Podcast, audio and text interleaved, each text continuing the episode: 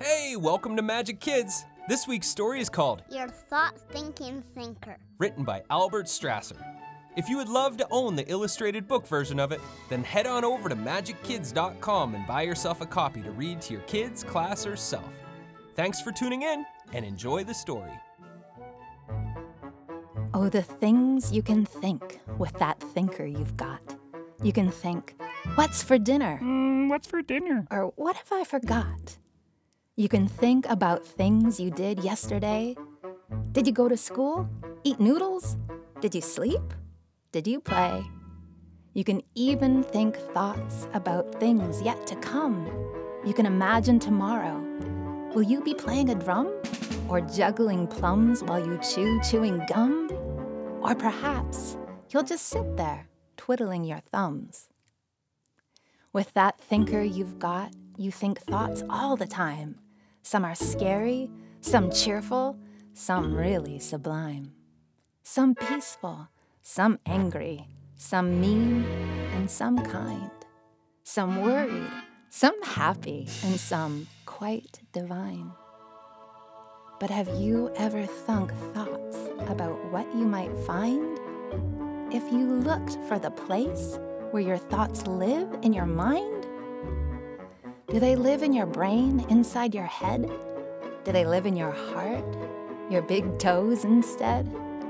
Do they live in your fingers, your eyebrows, your nose? In your teeth, in your knees, or perhaps your elbows? And where do they come from? A faraway place? Do they zoom through your ears and fly through your face? Maybe thoughts come here from way out in space.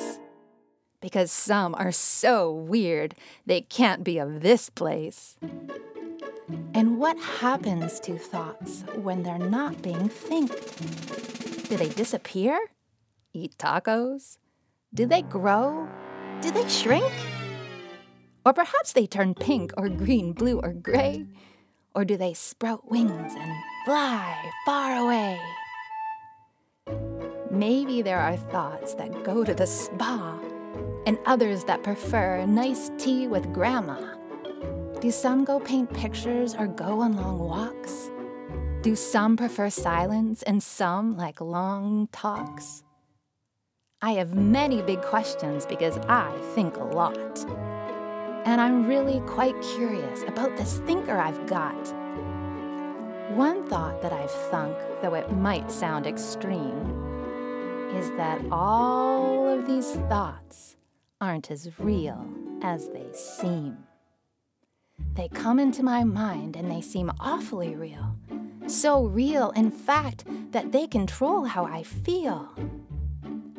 Sometimes I'll think scary thoughts all through the night, like thoughts about big monsters that fill me with fright. And I'll not sleep one wink, as I'm scared if I do, the monsters will sneak up from behind and say! But when morning light comes, no monsters are there.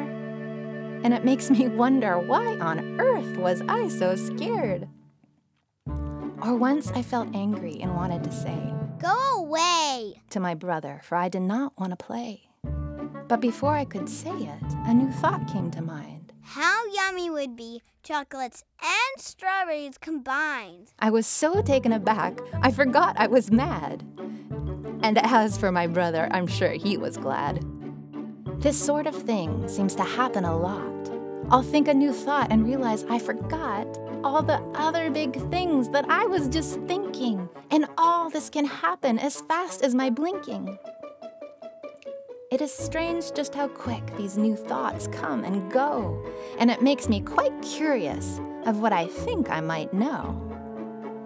One other neat thought I've been thinking quite often is how thinking nice thoughts makes my whole body soften. And when I think mean thoughts, my tummy feels tight, and I have trouble sleeping all through the night. And what about you? Do you notice a link between the way that you feel and the way that you think? When your thoughts are all sad, do you feel good or bad? For me, I feel best when my thoughts are all glad. And there's something strange, too, about how I start thinking If I slouch in my chair and my clothes are all stinking? How about you? What thoughts live inside? When you hang your head low or when you stand up with pride? And wait just one minute. I've found something new. I think lots of thoughts. That's what thinkers do. But this is a thought that you need to think through. Is each thought I think necessarily true? What would happen if I got as big as the sky and saw every thought as a cloud flying by? Then, just maybe, I would not be so worried. If I thought of my checklist, I'd not be so hurried. Just because a big thought has entered my mind, whether scary or happy or angry or kind, if you start to zoom out, I think you might find when you see thoughts this way, you're a master of mind. And with that, my dear friends, I think I'll conclude, though I have many more thoughts, as I'm sure you do too. Just never forget, with your thought thinking thinker, you can imagine your world, you can ponder and tinker. You're as bright as the sun, so give it a shot and create a great life with that thinker you've got. Thanks so much for tuning in to this week's Majik Kids story, Your thought thinking thinker. written by Albert Strasser. If you would love to own the illustrated book version of it, then head on over to majikkids.com and buy yourself a copy to read to your kids, class, or self. Thanks for tuning in, and you'll hear us next time. Wait, don't go yet. Remember to subscribe to the Majik Kids Club, where you get access to our magical coloring books, fun activities, games, family conversation starters, kids' meditations, discounts on books, and more. Go to majikkids.com to subscribe. That's M A J I K kids.com slash club. Hooray!